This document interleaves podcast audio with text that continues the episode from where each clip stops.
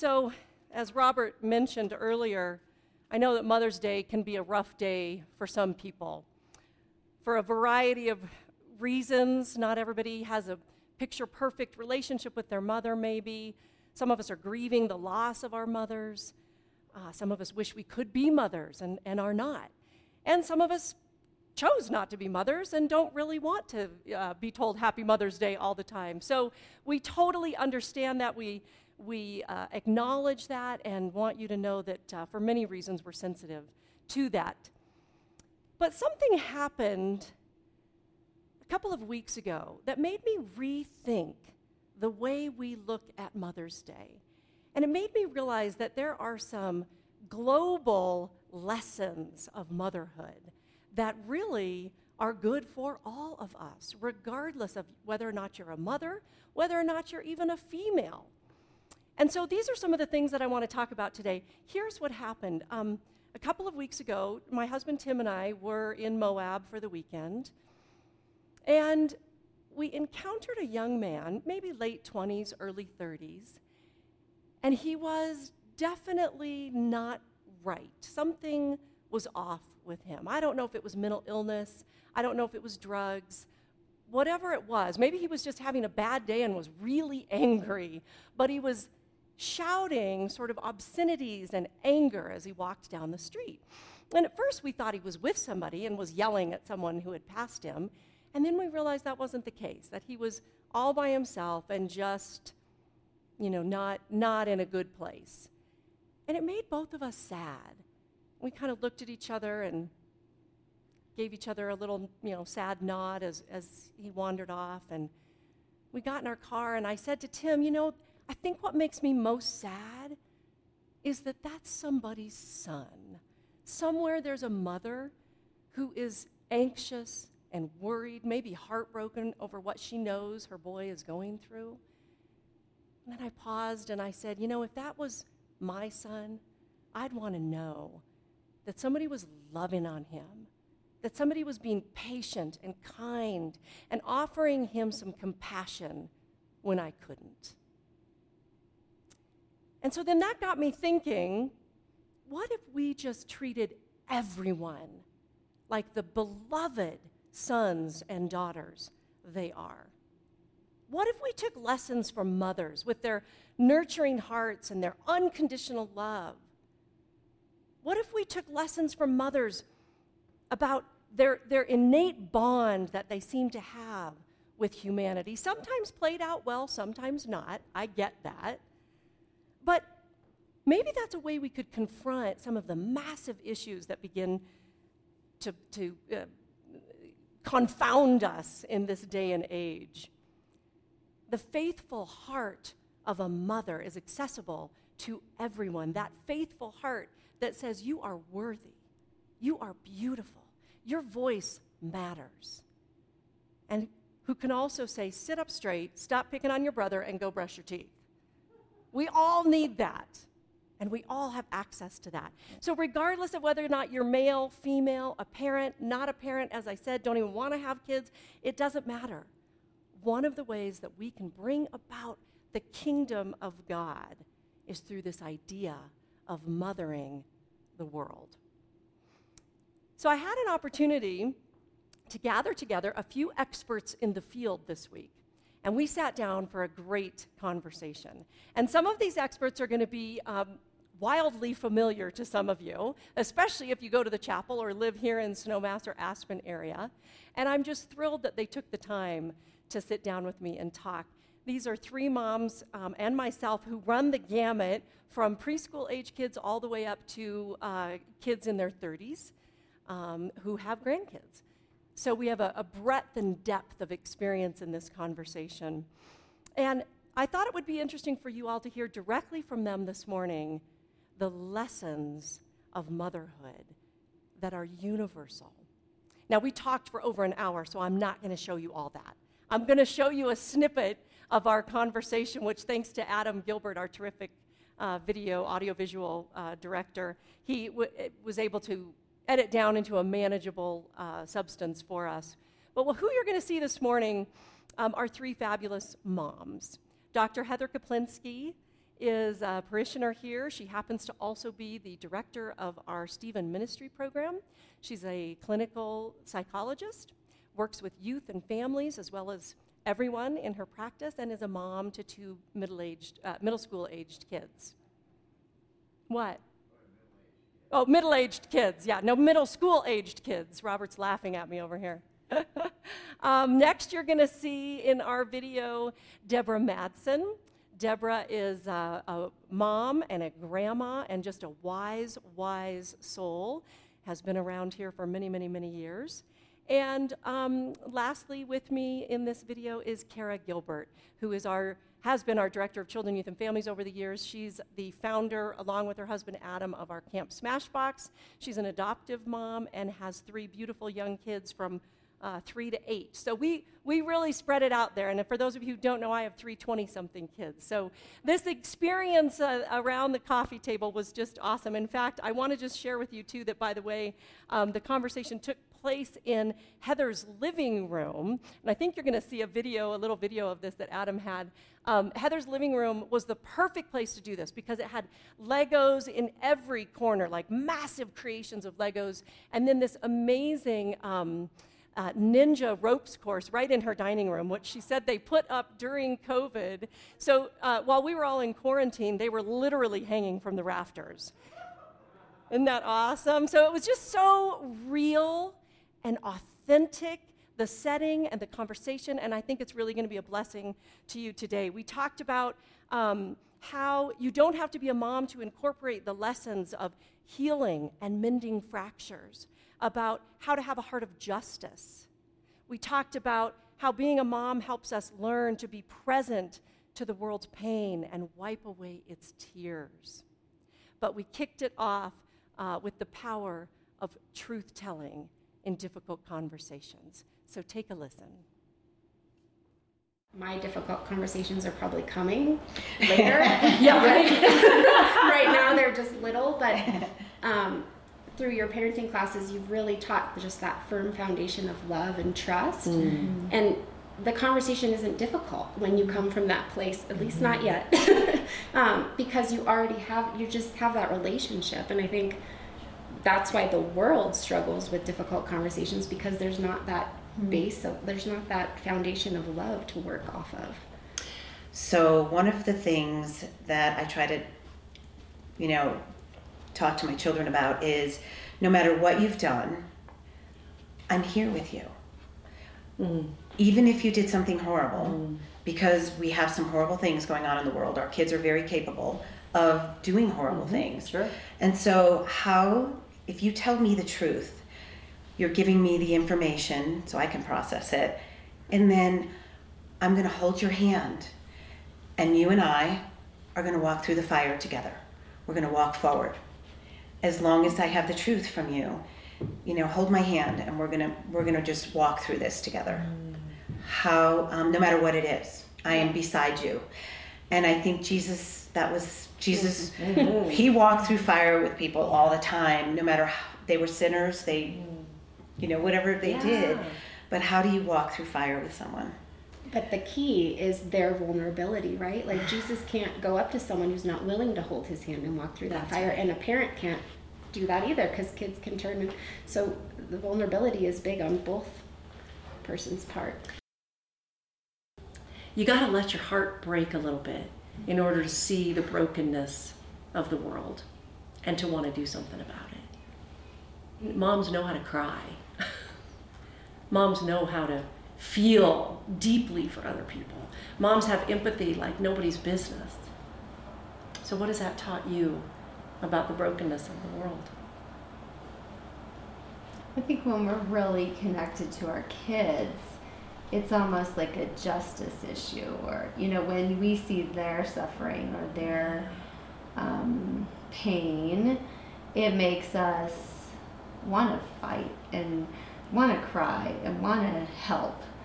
And I think um, we can learn from that experience by figuring out what else in our lives, other than the well being of our own children, what else can we let in to find that much empathy and fight for? God, that's good, Heather. That's good. Because sometimes we get beat up over that too as mm-hmm. moms. People say, oh, well, of course she's going to fight his battles or she's going to, because that's her kid. But no, it's like a deep seated, like, that's my kid. And, and that's what I come back to from the very beginning of this talk. What if we treated everybody that way? Mm-hmm. Like the beloved children that they are, the beloved earth that it is. Mm-hmm why not fight? Why mm-hmm. not feel that heart? What you call it? The heart of justice. Or mm-hmm. God, that's mm-hmm. good. Mm-hmm. Thank you for that. Mm-hmm.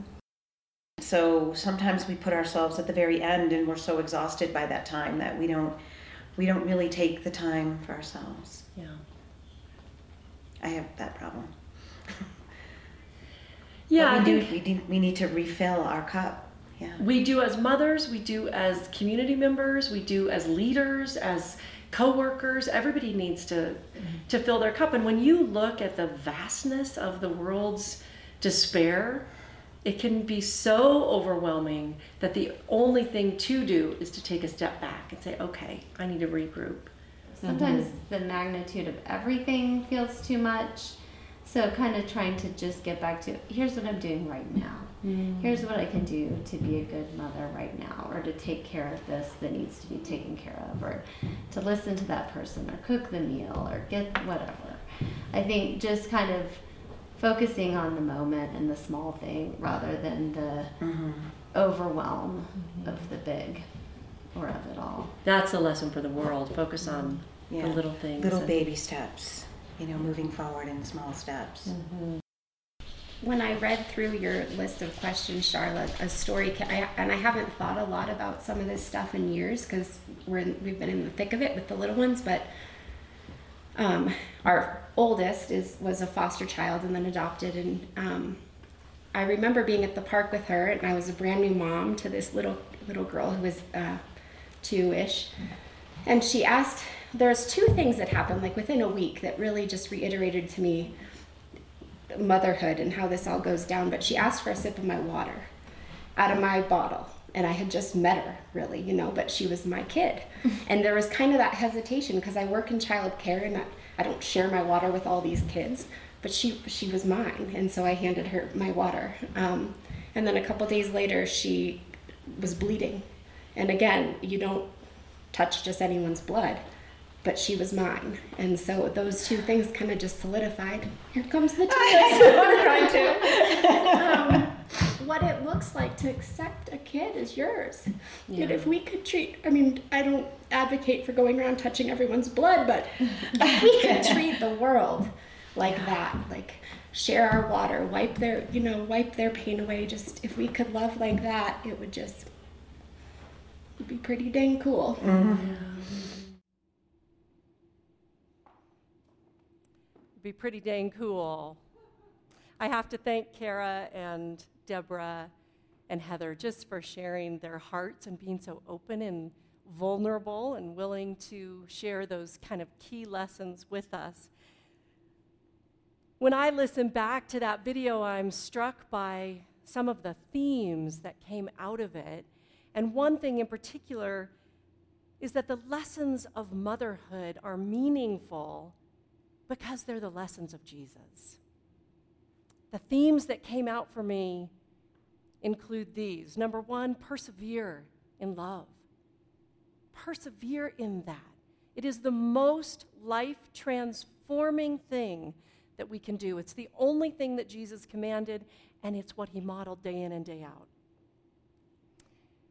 The other thing that st- struck out to me is um, have difficult conversations have them, but have them always with a bent toward love, toward listening, deep listening, being open to different perspectives and, and differences in just who people are and how they show up. I look at the way that we talk to each other today, and it makes me sad. We're so adversarial in everything. And I'm not talking about just politics and, and kind of social norms.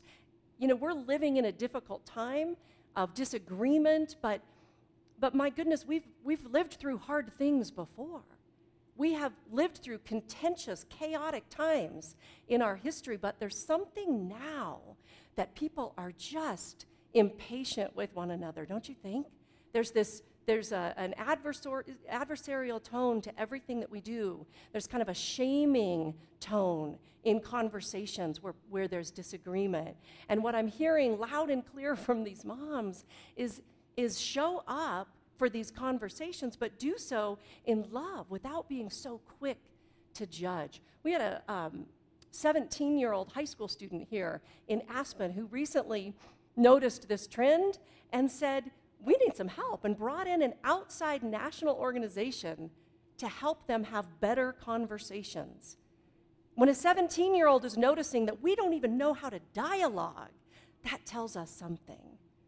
So, yes, moms and dads need to model difficult conversations at home, but we as a society need to be all in as well to reinforce that, to show up for those difficult conversations in love.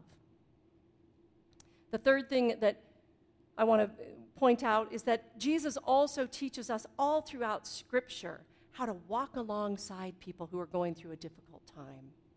Deborah talked about this, walking through fire with people. Jesus showed us what it looks like to have a genuine encounter with people, to be present to someone. Yes, when they're in need, but also just in recognizing who they are. You know, some examples that come to mind from Scripture are when uh, Jesus saw Zacchaeus in the tree and said, Hey, come on down, we're going to go have dinner. He saw Matthew, the tax collector, who everybody despised. And he said, You know what? I need you on my team. He encountered the woman at the well who was a Samaritan. Totally unacceptable to speak to somebody like that. And yet, Jesus had the longest recorded conversation with her in all of the Bible. They talked about faith, they talked about religion, they talked about what it meant to have a heart of a woman. Jesus also turned and, and found the woman who had touched his cloak. Do you remember that? She was uh, suffering from a bleeding disorder for 12 years, and she thought if I could just touch him, just be near enough to him. He felt her presence, turned and found her. These are just a few examples of Jesus showing up in love, being present to people. And this is what the moms talked about. Never underestimate the power of presence. The parenting writer Dorothy Briggs talks about this when she talks about having a genuine encounter moment with people. And that a genuine encounter moment is 100% focused attention. You're on their level, you're looking them in the eye, you're listening to what they have to say. And whether you're doing that with a child, your spouse, your coworker, the customer service rep at the counter, it makes no difference. What you're doing is you are interacting on a deep human level, and that is transforming. It can be 30 seconds, it's all it takes to transform that moment. When we take that time, everything changes because now I see you. And once I see you, I might just see your pain. And once I see your pain, I definitely want to know how I can help make it better. It's really hard to walk away from somebody when you see them that deeply. Sometimes the world's pain and suffering can be overwhelming. We talked about that too, those small steps that we can take to try to make a change in the world. I think that we can get numb to the world's pain sometimes. And that is the opposite of what God wants for us. God doesn't want us to be numb to the world's pain. He wants us to be broken open by it and have hearts of compassion for it so that we can do something about it. That's what's going to help bring about the kingdom of God. Love like a mother. When we do that, when we when we do that very simple but very difficult thing, it will transform the world. And if we need more evidence, by the way, that that this is a gender neutral activity, that this is something that moms and dads and males and females and kids and those without kids and those with kids, those who've adopted kids, aunts, uncles, brothers, cousins, makes no difference. The evidence of that can be found in the Gospel of Luke. When Jesus was lamenting over the fact that, that the people were not turning back to God, especially those in Jerusalem. And he said, Oh, Jerusalem, how I have longed to care for you like a mother hen cares for her chicks, bringing them into her wings, Jesus said, but you will not let me. Jesus himself referred to himself as a mother. We can all take this on. We can all take the lessons of motherhood out and mother the world. It is, in fact, how the kingdom of God will be born. And Jesus didn't say that this was easy. He never said any of this would be easy, but he did promise something in exchange. In our scripture reading in verse 9 this morning, you heard him say, I heard Marion read, If you do this, my joy will be in you, and your joy will be complete. There is simply no better way to live than to love in all we do. Love people, love all of God's creation. If you're unhappy with a system or with something that's going on in the world and you're wanting to change it, that is awesome. But remember that there is a live, breathing human being on the other side of that conversation, whatever it is. There is someone's beloved child that you are encountering. Act accordingly. And when you do, the result will be your complete and utter joy for the world. Amen.